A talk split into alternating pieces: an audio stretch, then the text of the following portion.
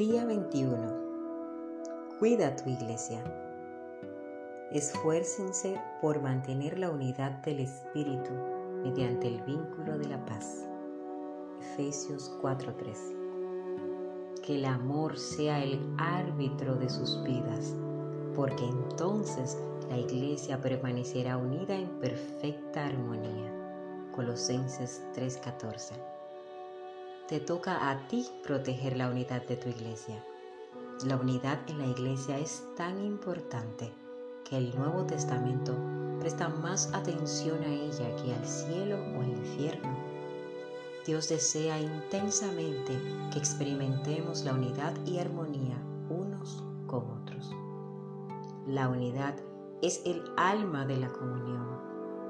Destrúyela y arrancarás el corazón del cuerpo de Cristo es la esencia, el núcleo de cómo Dios quiere que experimentemos juntos la vida en su iglesia.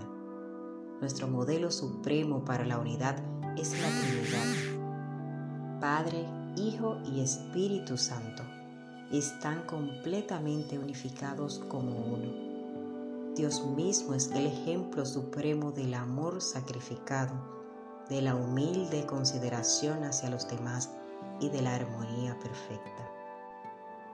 Al igual que todo Padre, nuestro Padre Celestial se regocija viendo cómo sus hijos se llevan bien entre sí. En los momentos finales, antes de su arresto, Jesús oró apasionadamente por nuestra unidad. Esto era lo que predominaba en su mente durante esas horas de agonía, lo cual demuestra cuán importante es este asunto. Nada en la tierra es más valioso para Dios que su iglesia. Él pagó el precio más alto por ella y quiere que la protejamos, sobre todo del daño devastador que causan la división, el conflicto y la falta de armonía. Si formamos parte de la familia de Dios, es tu responsabilidad proteger la unidad donde te congregas en comunión. Jesucristo te encomendó hacer todo lo que esté a tu alcance para conservar la unidad, proteger la comunión y promover la armonía en la familia de su iglesia y entre todos los creyentes. La Biblia indica, esfuércense por mantener la unidad del Espíritu en el vínculo de la paz. Tal vez te preguntes, ¿Cómo podemos hacerlo? La palabra de Dios nos da consejos prácticos. Enfoquémonos en lo que tenemos en común, no en las diferencias. Pablo nos dice, esforcémonos en promover todo lo que conduzca a la paz y a la mutua edificación. Como creyentes, compartimos un Señor, un cuerpo, un propósito, un Padre, un Espíritu, una esperanza, una fe, un bautismo y un amor. Compartimos la misma salvación, la misma vida y el mismo futuro. Factores mucho más relevantes que cualquier diferencia que podríamos enumerar. Estos son los asuntos en los que debemos enfocarnos, no en nuestras diferencias personales.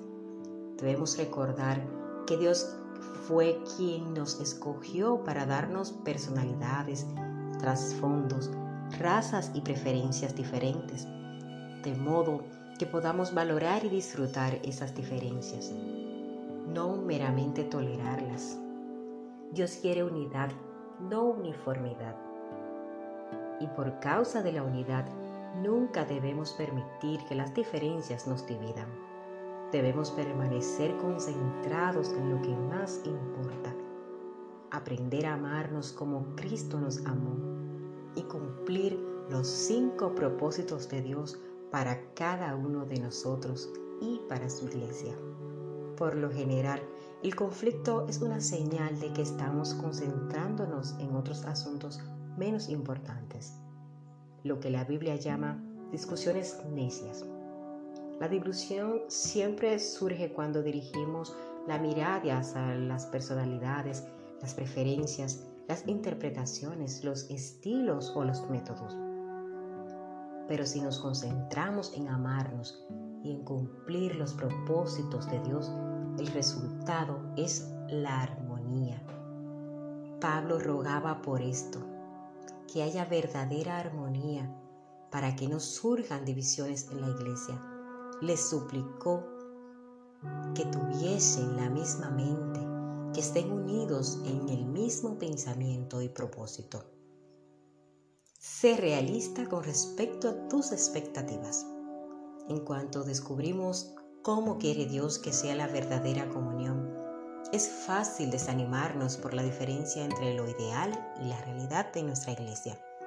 Sin embargo, debemos amar a la iglesia con pasión, pese a sus imperfecciones. Anhelar lo ideal mientras criticamos lo real es señal de inmadurez. Por otro lado, si uno se conforma con la realidad sin esforzarse para alcanzar lo ideal, es señal de complacencia. La madurez consiste en vivir con esta tensión. Habrá creyentes que si te defraudan y te seccionan, pero eso no es ninguna excusa para no tener comunión con ellos. Ellos son tu familia, aun cuando no actúen como tal. Simplemente no puedes abandonarlos. En cambio, Dios nos dice, tengan paciencia unos con otros, siendo indulgentes con las fallas de los demás por su amor. La escritura dice, pongámonos de acuerdo en usar toda nuestra energía para llevarnos bien entre nosotros. Ayuden a los demás con palabras alentadoras, no los derrumben con la crítica. Niégate a escuchar chismes. Chismear es divulgar una información cuando uno no es parte del problema ni de la solución. Tú sabes que chismear está mal, pero tampoco debes escucharlos. Si es que quieres proteger tu iglesia, escuchar los chismes es como aceptar algo robado y te convierte también en culpable del delito.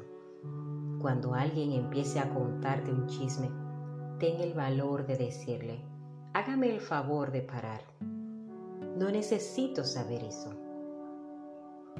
¿Ha hablado usted directamente con una persona que le cuente chisme? Las personas que te cuentan chismes también rumorean acerca de ti. No se puede confiar en ellas. Si prestas atención a los chismes, Dios te llama alborotador. Los alborotadores escuchan a los alborotadores. Estos son los que dividen las iglesias pensando solo en ellos mismos. Es triste que el rebaño de Dios, las heridas más grandes, generalmente vienen de las otras ovejas y no de los lobos. Pablo advirtió acerca de los cristianos caníbales, que se devoran unos a otros y destruyen la comunión. La Biblia dice que esta clase de alborotadores debe ser evitada porque el chismoso revela los secretos, por lo tanto, no te asocies con el charlatán.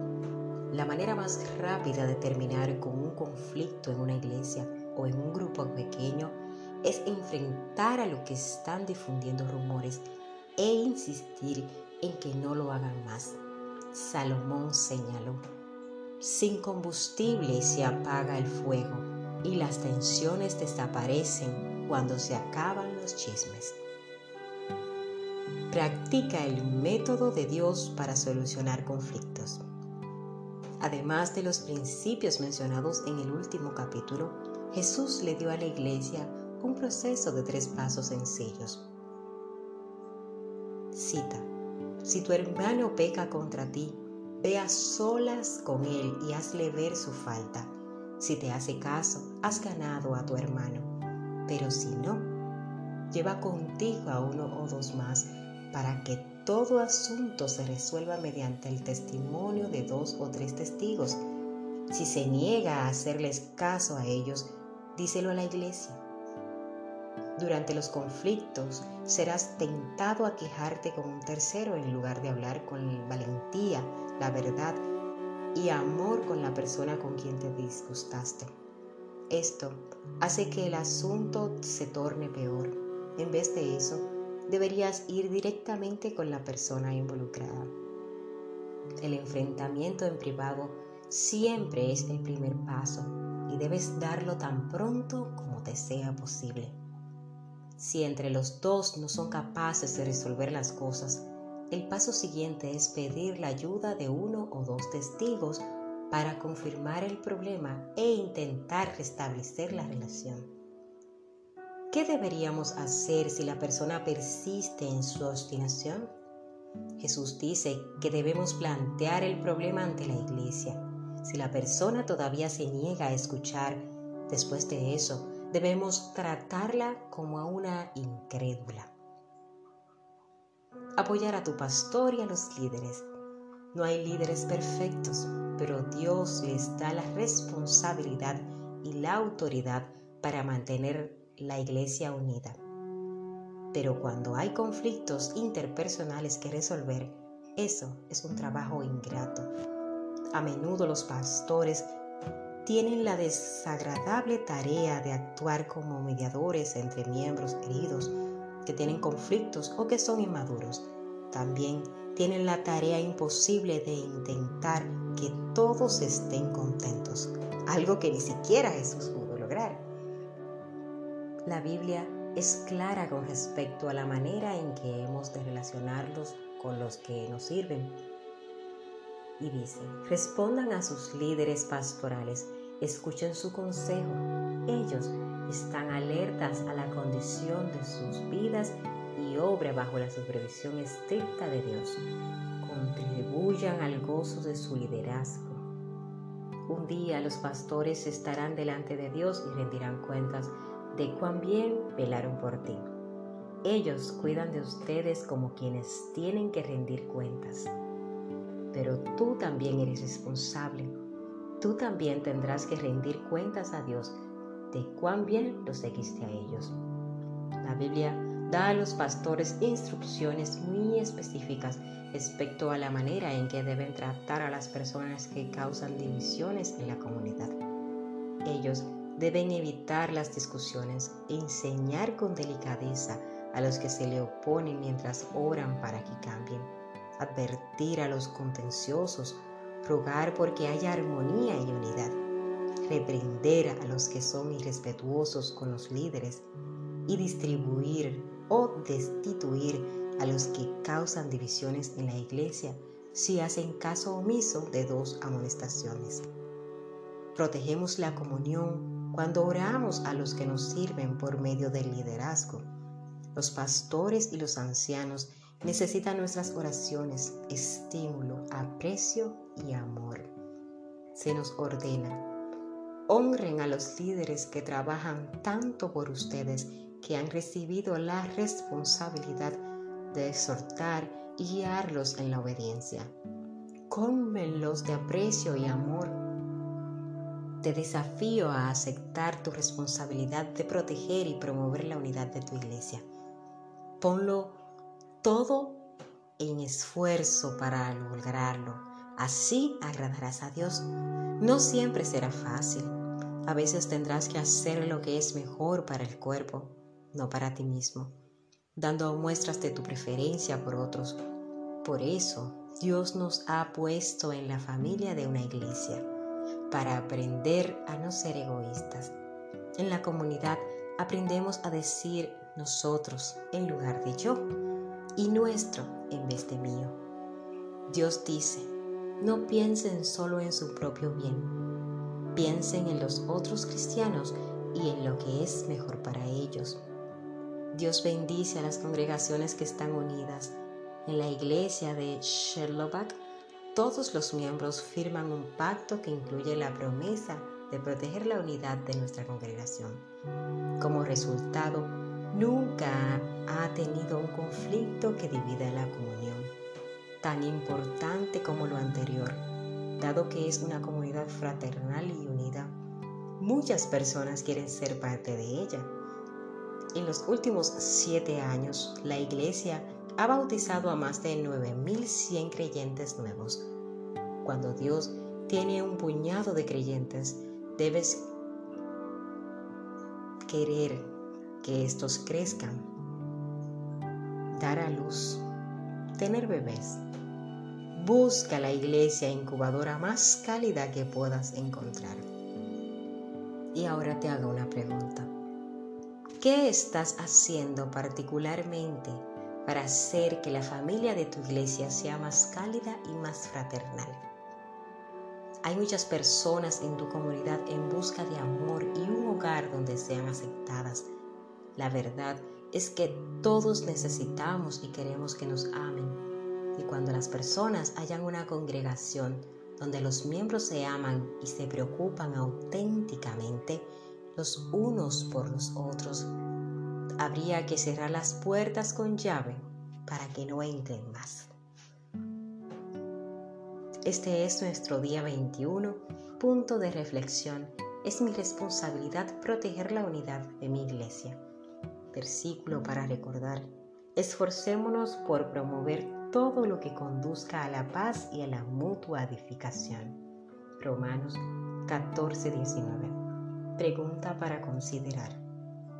¿Qué estoy haciendo particularmente para proteger la unidad de la familia de mi iglesia? Recuerda consultar la palabra. Allí podrás aclarar cualquier duda con relación a este texto. Muchas gracias. Hasta la próxima. Un abrazo.